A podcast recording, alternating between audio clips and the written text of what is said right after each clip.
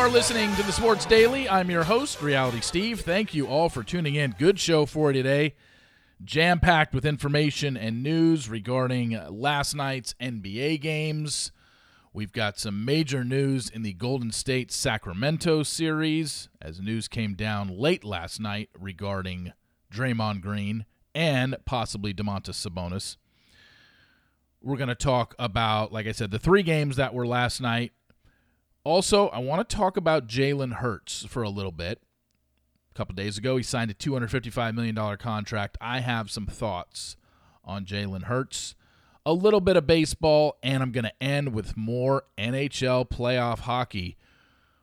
Everybody has played. Every series has played one game so far, and right now, the road teams are dominating, and the West home teams are failing. We'll get to that momentarily. All right, let's get started. First off, last night's games, all the home teams won and covered. And I don't know if you know this, the NBA playoffs started on Saturday. There were 4 games on Saturday, 4 games on Sunday, 2 games on Monday night, 3 games last night. So that is 13 games so far in the NBA playoffs. From a gambling perspective, the winner of the game is 13-0 against the spread. So remember that statistic I gave you back around Super Bowl time where I'm just like, look, you just got to pick the winner of the Super Bowl. It's like the winner of the Super Bowl covers 90% of the time. The line doesn't really come into play very often. And, you know, we've had, 57 Super Bowls. It's like 51-5-1 or something ridiculous like that. Well, 13 games into the NBA playoffs, and once again, the line has not mattered. If you picked the winner of the game, whether they were an underdog to win outright or a favorite to cover, you're 13-0. 3 more last night. Boston was a 10.5 point favorite against Atlanta. They won by 13. Cleveland was a 5.5 point favorite against the Knicks. They won by 17. And Phoenix was 8 point favorites over the Clippers. They won by 14. So they all covered. And starting in Boston, I just don't see how that series, maybe Atlanta squeaks out a game, but this isn't going more than 5.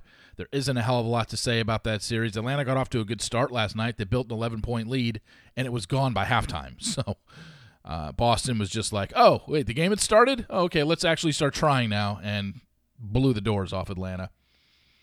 Won by 13, and it wasn't even that close. Cleveland got a much-needed win. Obviously, you couldn't have gone down 0-2 at home to the Knicks, and that was close for a little bit in the first half, and then, once again, Cleveland pulled away in about mid-second quarter, went up by 12 or 14, and they never looked back, basically led by double digits the rest of the way. Something interesting happened in the Phoenix Clippers game. If you're an NBA diehard and you listen to podcasts about statistics when it comes to Chris Paul, you probably had heard the one about Chris Paul and the referee, Scott Foster. If you didn't know this, Scott Foster is a longtime NBA veteran referee. And apparently Scott Foster does not like Chris Paul. It's just known in circles, in the NBA circles. He doesn't like him. They don't get along. I don't know how many technicals he's given Chris Paul, but they just don't get along.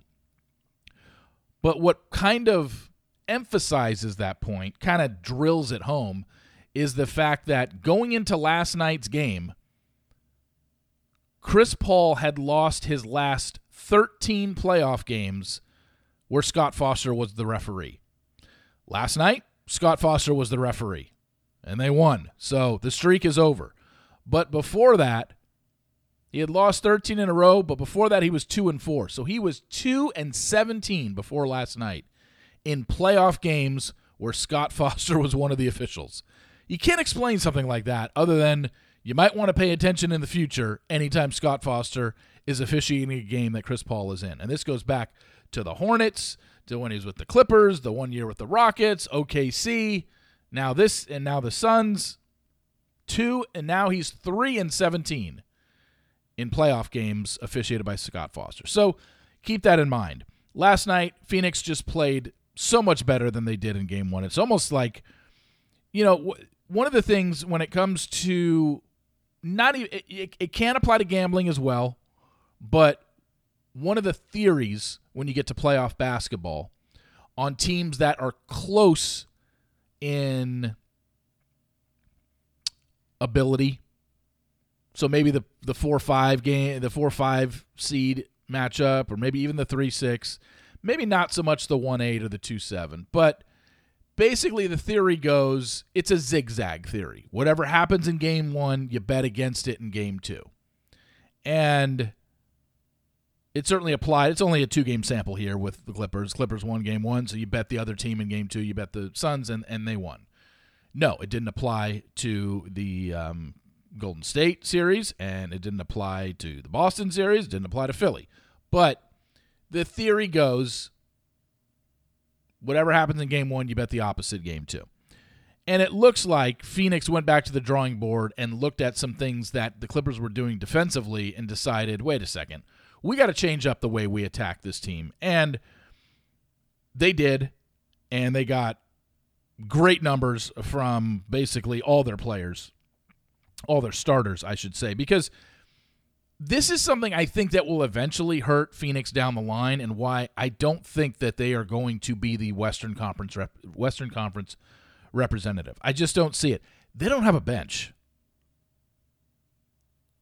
They had 13 points off their bench last night when they scored, 123 points? 110 of their 123 points were scored by their starters.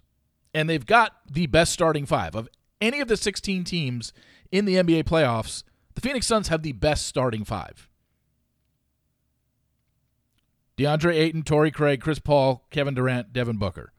Booker went for 38. Durant had 25. Chris Paul had 16 points and 8 assists. Torrey Craig had 17 points. DeAndre Ayton had 14 points, 13 boards. Their bench had Josh Okogie got him 6. Bismack Biyombo got him.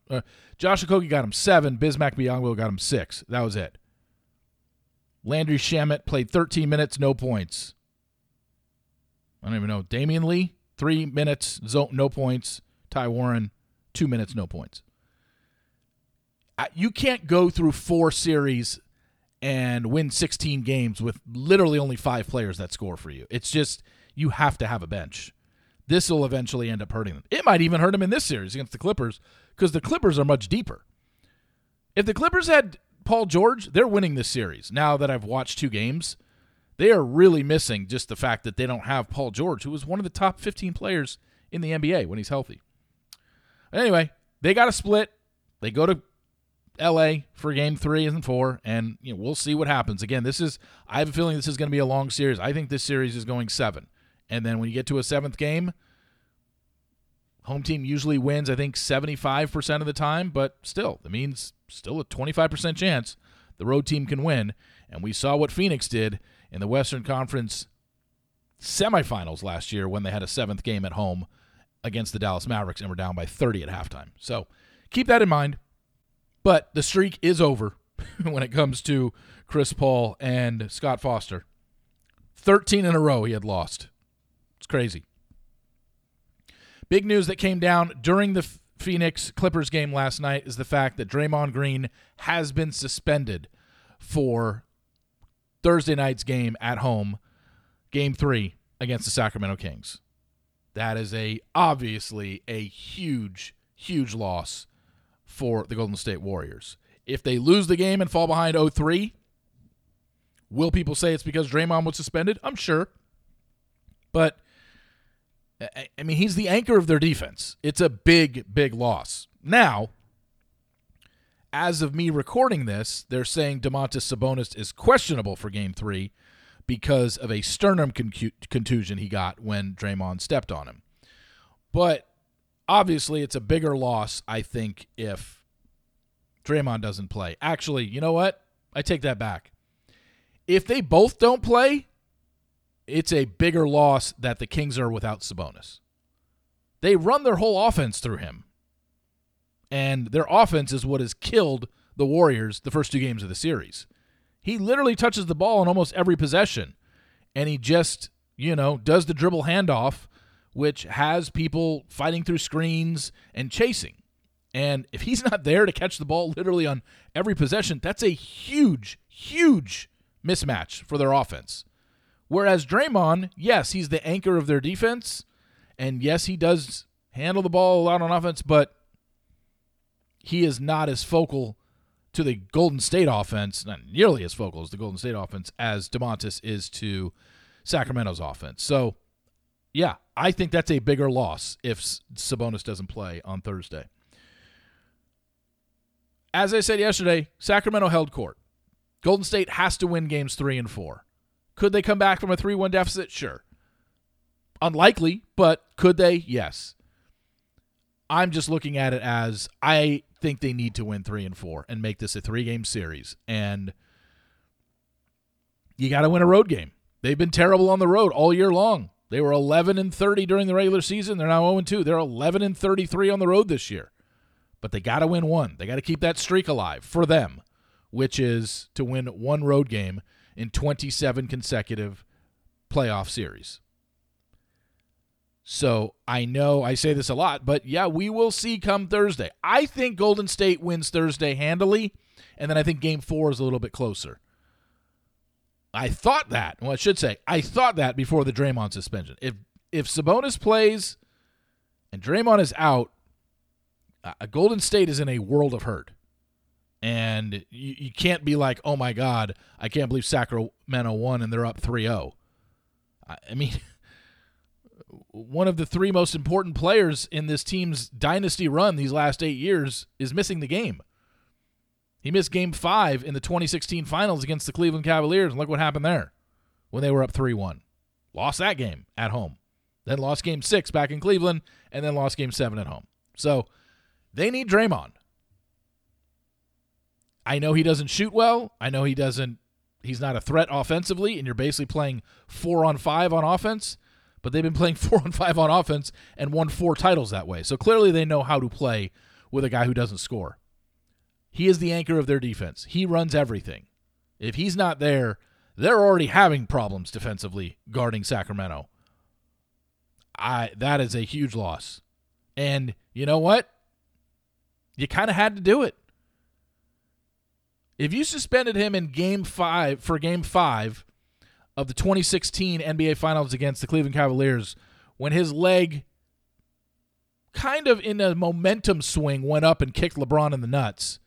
This was a blatant, he was pissed off, he was frustrated, the team was losing, he wasn't playing well, Sabonis grabbed his leg, and he purposely stomped on the guy's chest. You can't do that. I don't disagree with the NBA's decision. They had to suspend him. That is a stomp on a guy's chest. You can't do that. I don't care if he grabs your leg or not. Rip your leg out from his arms. That's all you got to do. So, bad move by Draymond. Very selfish. I'm curious to see because I know he defended it, and he's like, they grabbed my leg for the second game in a row. What am I supposed to do? Well, you're supposed to not kick somebody in the chest. That's what you're supposed to do. I hope he takes responsibility for this. I hope he owns it, and I hope he apologizes because he let his team down. It was a selfish move. There's no other way to look at it. It was a selfish move because he wasn't playing well, the team was losing, and he was frustrated that someone grabbed his leg.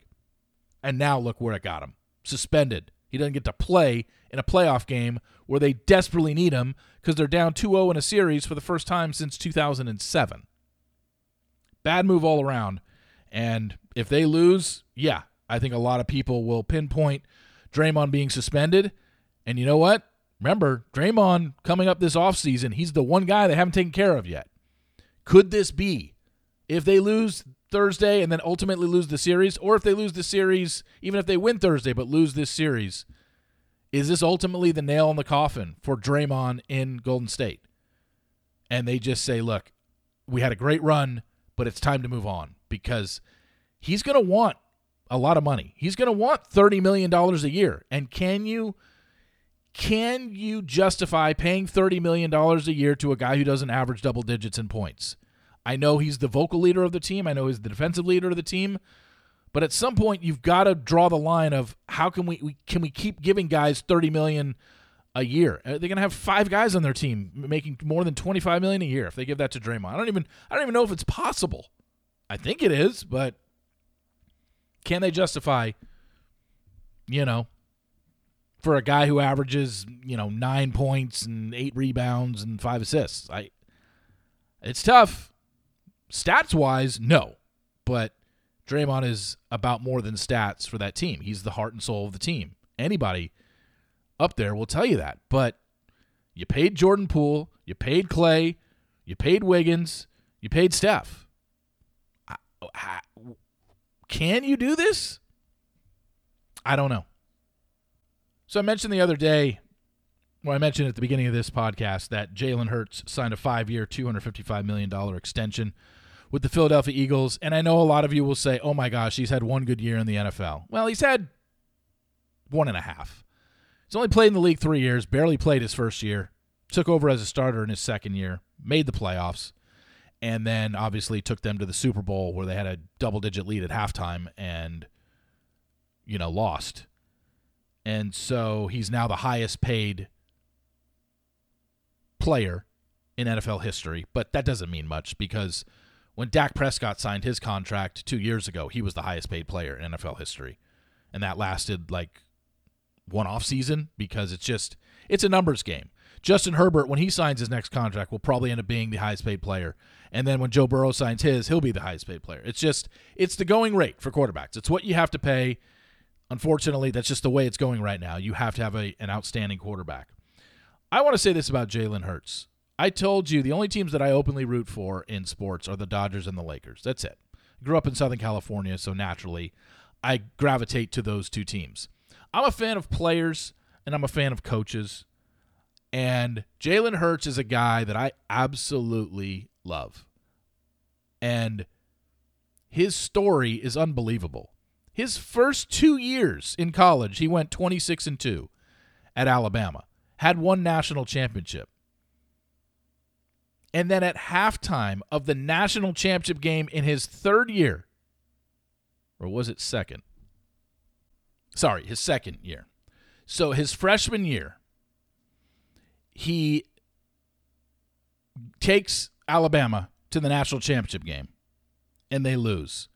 Then, 11-1 regular season, win the SEC championship his sophomore year, win the semifinal game, and get to the national championship game against Georgia. And they're down 13-0 at halftime, and Nick Saban pulls him. Pulls a guy who at that point was 26-2 in his college career. But Alabama was down 13-0. Nick Saban pulled him. They bring in Tua. The rest is history. You know what happened. So going into his junior season, he still stuck it out. And he said, you know what? I'm going to stay here. Tua got the starting job. Jalen Hurts never said peep, never bitched. And what happened? SEC championship game against Georgia. The team he got benched for the year before in the national championship game. In the SEC championship, Tua gets hurt. Jalen comes in and wins the SEC championship. After that season, moved on. Decided to go to Oklahoma and was a Heisman finalist for his senior season at Oklahoma where he put up ridiculous numbers. Threw for 3,800 yards and 32 touchdowns when he never threw for over 2,700 yards at Alabama or 23 touchdowns. And then everybody just said, "Oh, he's a system quarterback. He's a great college player. He'll never make it in the NFL." You ever heard Jalen Hurts in an interview? One of the most humble athletes I've ever seen in the NFL. Because you know the NFL, it's all about me, me, me. This guy is a team guy. Never complains. Always talks about the team, always puts the team first. It's impossible not to like this guy. Is he worth $51 million a year? Look, if the check doesn't bounce, that's what he's worth. Because that's the going rate for really good quarterbacks in the NFL. Yeah, he's only played 3 years. I get it. But it's the sign of the times. Nobody should get upset at that. It's not your money. What do you care how much he makes? It's not your money. So I don't care how much he makes. I don't care how much anybody makes in sports. It doesn't matter to me. It doesn't affect my life in any way, shape, or form. It doesn't affect me at all. Let them make what they want to make. Free enterprise, right? If somebody is willing to pay them that, then that's what they're worth. But Jalen Hurts, love that guy. Have loved that guy ever since college, ever since that happened to him at Alabama. Getting benched at halftime of the national championship game, and then Tua throws that game-winning touchdown, and Jalen Hurts is the first guy running on the field to hug Tua, and then stuck around his junior year and sat there and watched Tua become a star in college. Never said a word, never said peep. Tua gets hurt at the SEC championship game, and Jalen comes back and gets his revenge on Georgia. I mean, you can't write that better. And then decided, look, I'm not going to start here. I might as well transfer. And then he goes and puts up the season he did at Oklahoma. I mean, he was great. Great college player. So much fun watching him in the pros. And he, if you're into fantasy football, he is a top 3 quarterback to have in fantasy football. And finally, I want to end with this. NHL hockey. The playoffs have started. 4 games last night. 4 games on Monday night. Obviously, 4 in the Eastern Conference, 4 in the Western Conference. Do you know that the Western Conference home teams, all the teams that were favored, all the teams that had a better record and had home ice advantage, all 4 Western Conference teams lost game 1? Excuse me. Lost game 1. Wild won at the Stars. Kings won at the Oilers. Oilers were up 3-1 in the third period. Kings tied it with under 2 minutes to go and then won it in overtime. And then last night, the 2 Western Conference games saw Winnipeg blew out the Vegas Golden Knights 5-1, and the Kraken beat the defending Stanley Cup champions, the Avalanche, 3-1. So the Western Conference favorites are all down 0-1 on their home ice. In the East, last night, again, both road teams won. So 8 games have been played so far in the NHL playoffs. 6 of the underdogs have won outright. The only 2 home teams to win so far were the Hurricanes beating the Islanders on Monday night 2-1 and the Bruins beating the Panthers 3-1. That's it. Every other game, the road team has won. And while I was watching the Stars game 2 nights ago, it reminded me of, remember I told you the other night, I said, I love playoff hockey. I could care less about the regular season, but I will watch playoff hockey until I fall asleep. And it's pretty much what I had to do Monday night when that Stars and Wild game went to double overtime. But here's the reason why I love it. Because it's the only sport of the major 4, baseball, basketball, football, and hockey, to where when you're in overtime, the game can end at the snap of a finger. Like that. Anytime someone lines up to shoot, slap shot or whatever, a pass, that could be it. That could be the end of the game. It could happen at any moment. You just never know. In football, if you go to overtime, the other team, if you score or get a field goal, the other team has a chance. In baseball, if the team scores in the top of the inning, the home team has a chance to respond. In basketball, there's a clock. The clock determines when everything is over. Hockey is the one sport where the first team to score wins. It's probably why soccer is popular worldwide. It'll never catch on here to where it's as popular as it is in Europe. It'll never get that popular here. But that's why I understand, the big tournaments, the big events, the World Cups. I understand those, the importance of those. But it's what I love about hockey. And then especially if you get to a Game 7 in overtime in the NHL playoffs. I mean, that is just, your heart is beating out of your chest. Because, once again, anytime someone lines up to shoot, you just never know if it's going in or not. Because there are very few scores in hockey. We know this. Very few scoring opportunities. I mean, not opportunities, but the scoring is low. Look at last night's game, or look at Monday night's games. 2-1, 3-1, 3-2, 4-3. Every game. Last night, a couple more blowouts, higher scoring games. But you know what I'm talking about. Hockey games, you get 2 or 3 goals a game. Maybe 4 or 5. So that's what I mean. When there's less opportunities to score, one, it increases the chances for an upset. But two, when you get to overtime, it's not the same as regular season overtime in hockey because you play a 5-minute overtime 3-on-3 and then you go to a shootout. Well, they don't do that in the playoffs.